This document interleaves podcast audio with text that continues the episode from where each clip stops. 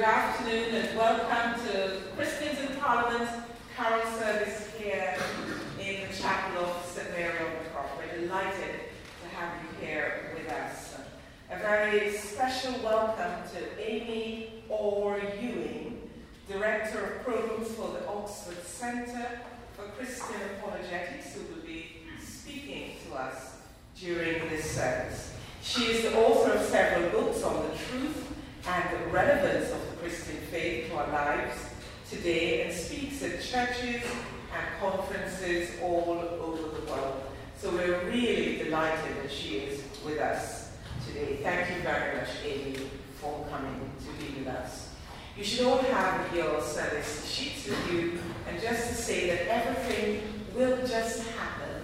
We won't be announcing who's coming forward. So please just pay attention to your service sheet and follow as we go through. Enrolled,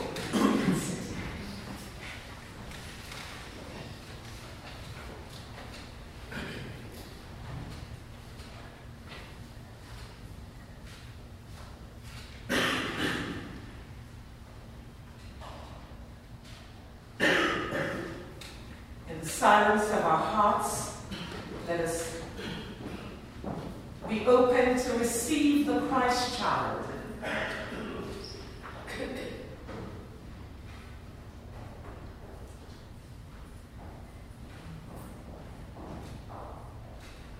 And we stand for the first count.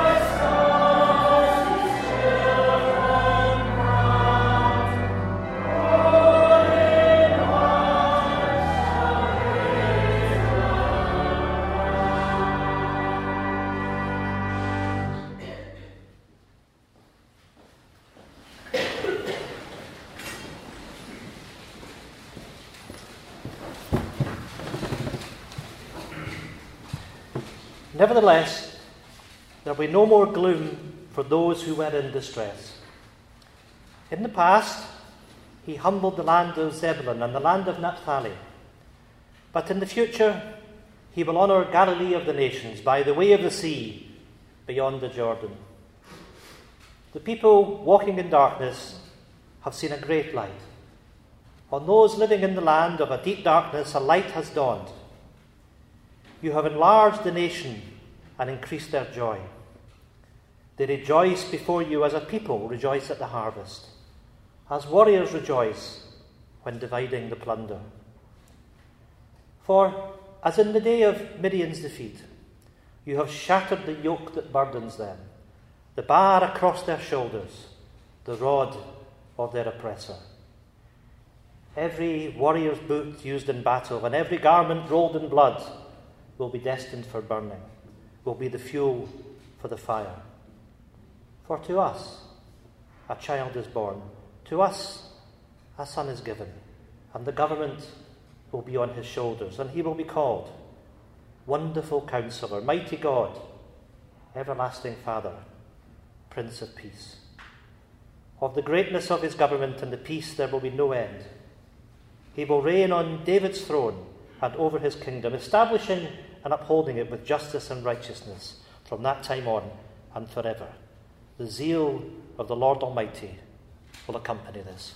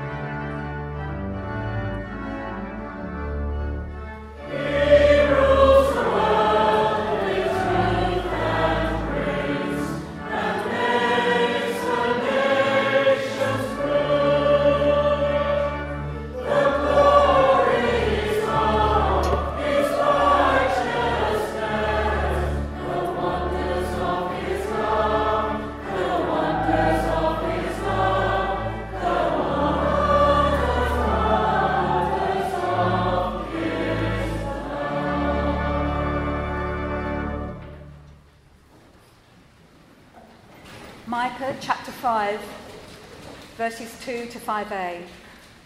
But you, Bethlehem, Ephrathah, though you are small among the clans of Judah, out of you will come for me one who will be ruler over Israel, whose origins are from of old, from ancient times.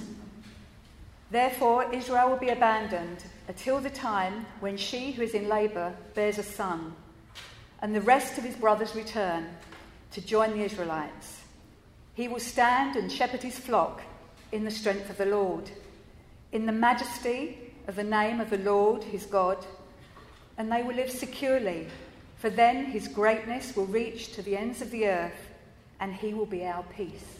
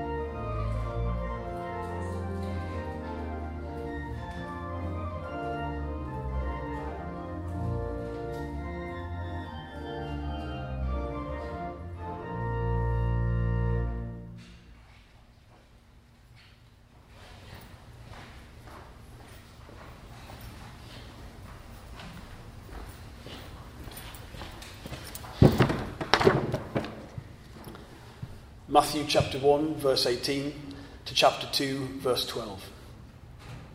This is how the birth of Jesus the Messiah came about. His mother Mary was pledged, pledged to be married to Joseph, but before they came together, she was found to be pregnant through the Holy Spirit. Because Joseph, her husband, was faithful to the law and yet did not want to expose her to public disgrace, he had in mind to divorce her quietly. But after he considered this, an angel of the Lord appeared to him in a dream and said, Joseph, son of David, do not be afraid to take Mary home as your wife, because what is conceived in her is from the Holy Spirit. She will give birth to a son, and you are to give him the name Jesus, because he will save his people from their sins. All this took place to fulfill what the Lord had said through the prophet The virgin will conceive and give birth to a son, and they will call him Emmanuel, which means God with us. When Joseph woke up, he did what the angel of the Lord had commanded him, and took Mary home as his wife. But he did not consummate their marriage until she gave birth to a son, and he gave him the name Jesus. After Jesus was born in Bethlehem in Judea, during the time of King Herod, Magi from the east came to Jerusalem and asked, Where is the one who has been born King of the Jews? We saw his star when it rose, and we have come to worship him. When King Herod heard this, he was disturbed, and all Jerusalem with him. When he had called together all the peoples, chief priests, and teachers of the law, he asked them where the Messiah was to be born. In Bethlehem in Judea, they replied, for this is what the prophet has written. But you, Bethlehem, in the land of Judah, are by no means least amongst the rulers of Judah. For out of you will come a ruler who will shepherd my people Israel. Then Herod called the Magi secretly and found out from them the exact time the star had appeared. He sent them to Bethlehem and said, Go and search carefully for the child. As soon as you find him, report to me, so that I too may go and worship him. After they had heard the king, they went on their way and the star they had seen when it rose went ahead of them until it stopped over the place where the child was. When they saw the star, they were overjoyed. On coming to the house, they saw the child with his mother Mary, and they bowed down and worshipped him. Then they opened their treasures and presented him with gifts of gold, frankincense, and myrrh. And having been warned in a dream not to go back to Herod, they returned to their country by another route.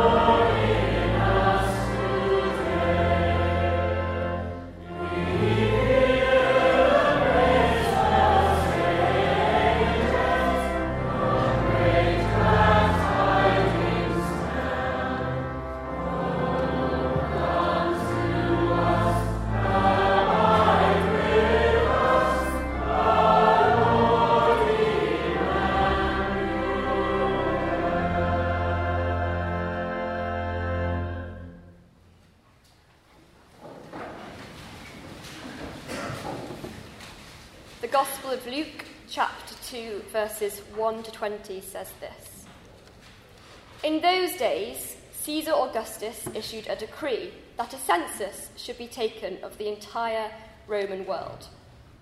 This was the first census that took place while Quirinius was governor of Syria. And everyone went to their own town to register. So Joseph also went up from the town of Nazareth in Galilee to Judea, to Bethlehem, the town of David, because he belonged to the house and line of David. He went there to register with Mary, who was pledged to be married to him and was expecting a child. While they were there, the time came for the baby to be born, and she gave birth to her firstborn, a son. She wrapped him in cloths and placed him in a manger, because there was no guest room available for them. And there were shepherds living out in the fields nearby, keeping watch over their flocks at night. An angel of the Lord appeared to them, and the glory of the Lord shone around them, and they were terrified. But the angel said to them, Do not be afraid. I bring you good news that will cause great joy for all the people. Today, in the town of David, a Saviour has been born to you. He is the Messiah, the Lord. This will be a sign to you. You will find a baby wrapped in cloths and lying in a manger. Suddenly, a great company of the heavenly host appeared with the angel, praising God and saying, Glory to God in the highest heaven, and on earth peace to all those whom his favour rests. When the angels had left them and gone into heaven, the shepherds said to one another, Let's go to Bethlehem and see this thing that has happened, which the Lord has told us about. So they hurried off and found Mary and Joseph and the baby who was lying in the manger. When they had seen him, they spread the word concerning what has been told them about this child, and all who heard it were amazed at what the shepherds said to them. But Mary treasured up all these things and pondered them in her heart. The shepherds returned, glorifying and praising God for all the things they had heard and seen, which were just as they had been told.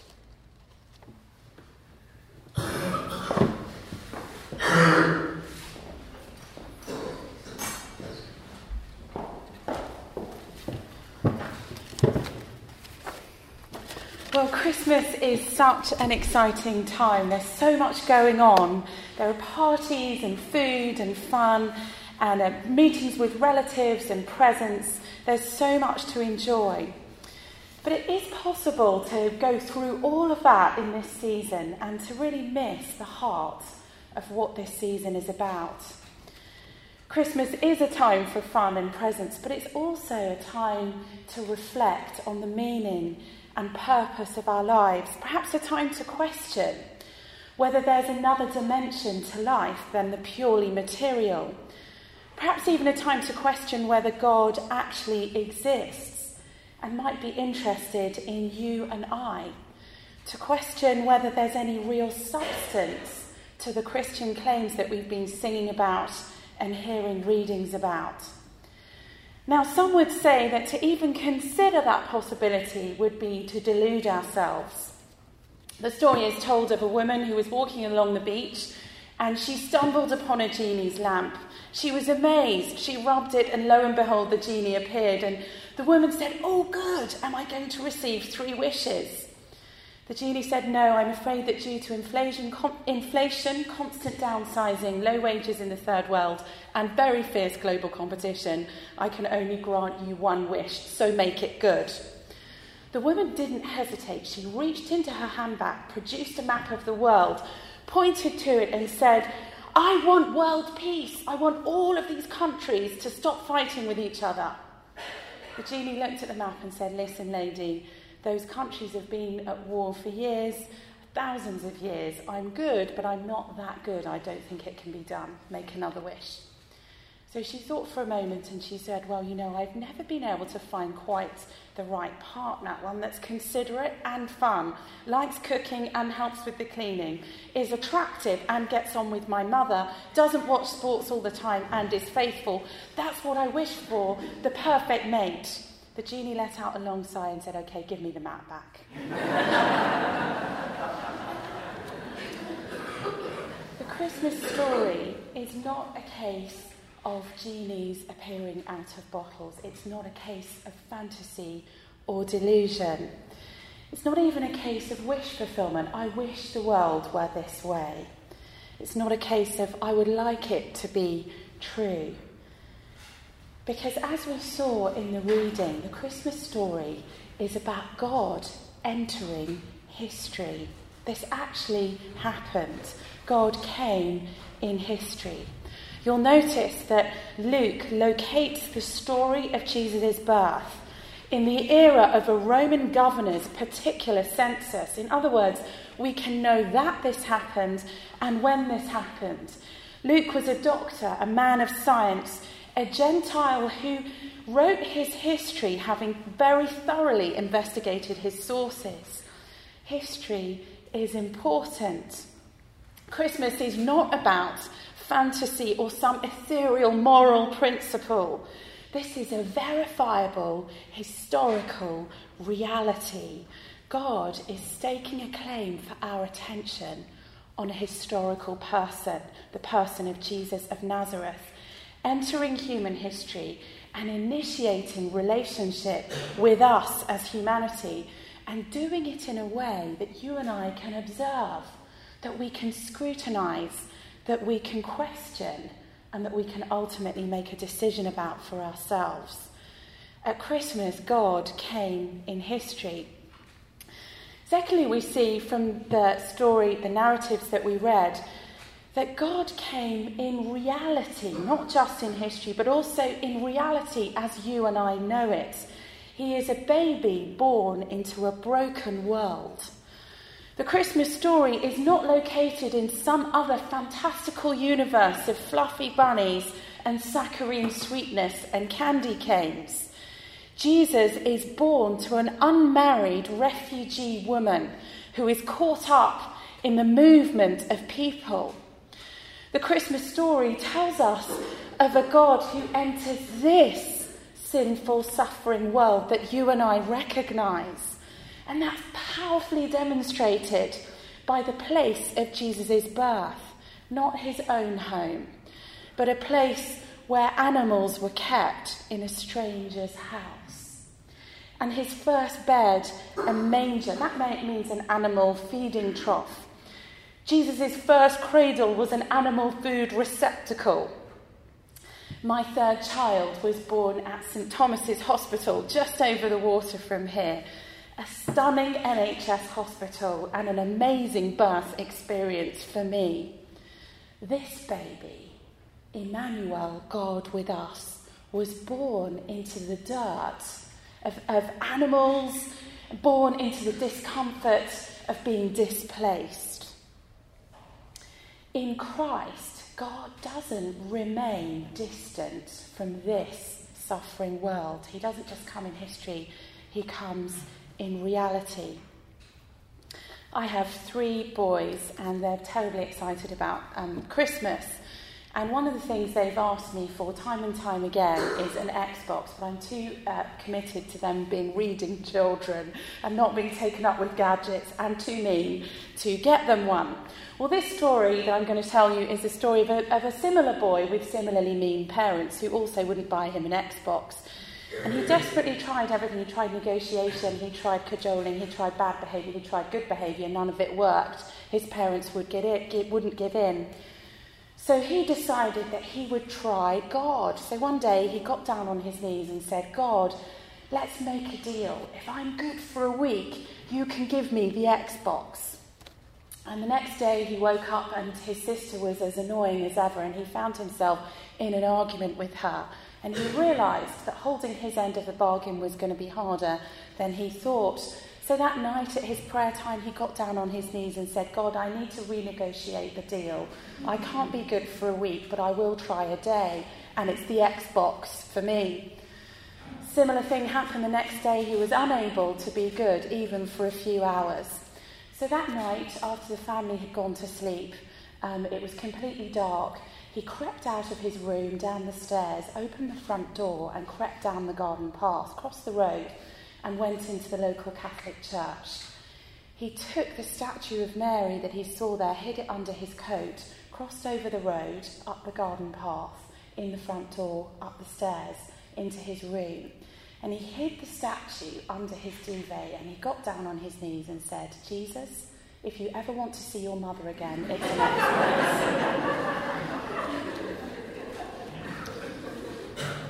the reality is that whether we're talking about the suffering of the world that we see on our TV screens, or we're talking about our own moral struggles, or perhaps our own personal experiences of, of darkness within us, the reality of our world is that it is not all saccharine sweetness. But the dirtiness of the stable parallels perhaps the dirtiness of our lives the scars we bear, the secret fears, the things we hope to God no one will ever find out about us, the things that have violated us, the things that we have perpetrated against others. Into this dirty, painful world, Jesus is born. He meets us as we are, He comes in reality. So, in the Christmas story, God comes in history, He comes in reality. But thirdly, we see that He also comes in glory. As we read the story, we see that the glory of the Lord shines around. There's an extraordinary contrast in the text here between the, the squalor of the experiences of that refugee family and this transcendent glory of God that is revealed, that transfixes and terrifies the shepherds when they see it. Here we encounter a ring of truth in the text as we see the shepherds are terrified, a natural human reaction to glorious, majestic angels and the very radiance of God being revealed. And we're reminded that into the darkness of this world, God's goodness and his love and his blazing light has broken in. Now, angels are powerful spiritual beings who've been with God since the creation of the universe and the start of time. And they knew something astonishing and something astounding when they saw it.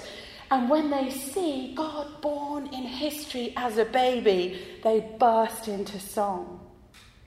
Think about the worlds that God has created and the angels with their grasp of time and their wonder of God and their witness of creation. And at this moment, their joy is unleashed. Isaiah prophesied, and we heard it read, that the people walking in darkness would see a great light. God comes in history. He comes in reality into the brokenness of our world, but he also comes in glory.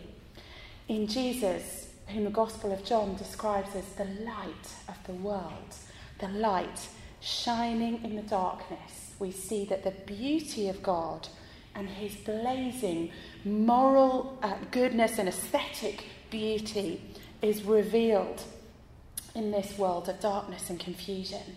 He comes in history, God comes in reality, He comes in glory, and finally, He comes to save. The angels tell the shepherd, shepherds, today in the town of David, a Saviour has been born. When Joseph is told about Jesus and he's given that name, he's told that this name is given because he will save his people from their sins. What does that mean? It means to deliver us from the force of the addictions and the compulsions that bind us. It means to forgive us for the things that we're morally accountable for. To heal us and cleanse us where we've been the, th- the victim of things perpetrated against us. To restore us to a peaceful and right relationship with God and others where we've been the perpetrator. He will save people from their sins. But how would he do this? Very good friend of mine about five years ago was doing all of his Christmas shopping in two hours in Selfridges on Christmas Eve. You can imagine the scene in the shop. Tempers were rising, stress levels were stratospheric, and there were lots of men doing their very last minute shopping. And this friend found himself at the end of the longest queue he'd ever observed in Britain, which was a very, very long queue.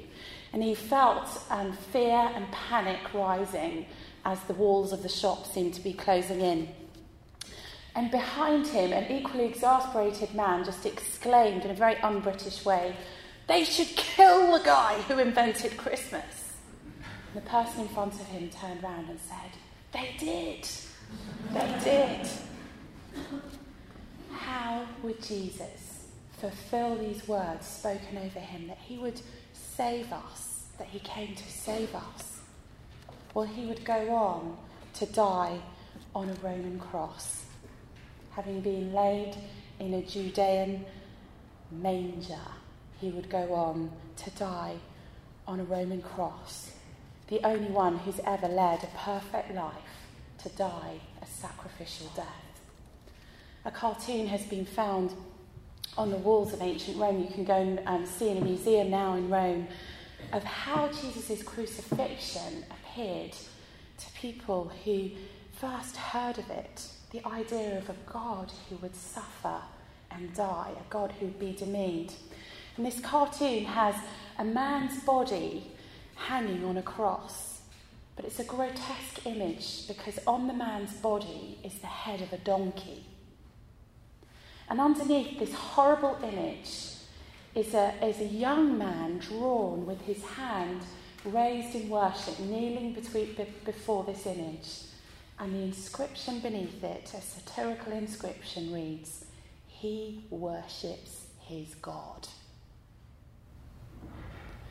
A God who would come and suffer, a God who would be defiled, demeaned, humiliated, a God who would open himself to the brokenness of this world and take that upon himself. It had no parallel in any other idea where God's deities were there to demand obsequience from their followers. But this God has come to save. That's how much He loves us. He comes to save, to forgive, to deliver. So He came in history, God came in reality. He came in glory, and He came to save. And in the readings we heard, we're given an appropriate response to this Emmanuel, God with us this group of shepherds who've been doing their work and seeing these angels lighting up the sky, their response to what they see is to worship. These are earthy, working people, not given to flights of fancy, and yet they're drawn, they're moved to worship. They realise that something extraordinary, something history shaping is happening. And just like millions of people since throughout history, their reaction, their response is to worship. And then we heard in the reading of those Eastern philosophers who've been studying the sky and again saw these prophetic signs pointing to Jesus as God with us. And when they come across this baby, amazing for that culture as for ours, they bow down on their knees and they worship. They've seen the sign, they've seen the evidence, and they choose, they decide to worship. And all over the world in this season, this Advent season, people hear these readings and make a similar decision. I too will worship this Christ child. His light, his saving deliverance in our reality, substantiated in history. So I'm just going to finish um, these thoughts by reading out as a prayer the words of that carol that we've just sung from O Little Town of Bethlehem, the last verse. So maybe you would like to close your eyes or perhaps read along as we just finish these thoughts and respond similarly to the shepherds and the magi, that appropriate response to the Christ child. O holy child of Bethlehem, descend to us, we pray. Cast out our sin and enter in. Be born in us today. We hear the Christmas angels their great glad tidings tell. O come to us, abide with us, our Lord Emmanuel. Amen.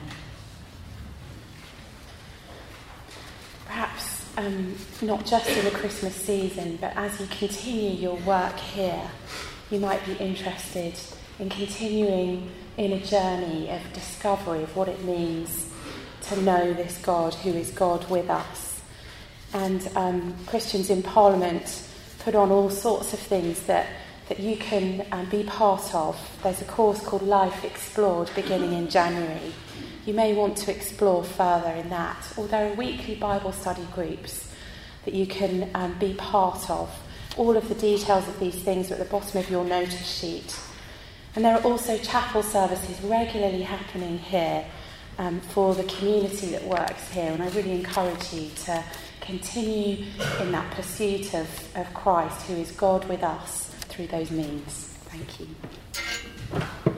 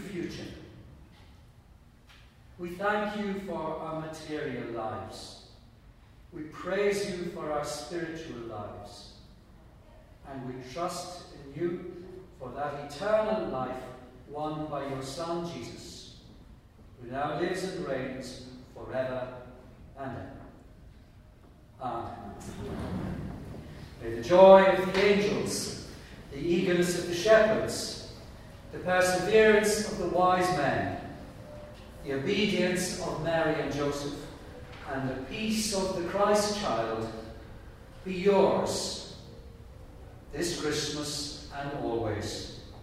And may the blessing of Almighty God, the Father, the Son, and the Holy Spirit come down upon you and upon your loved ones and remain with you forever. Amen.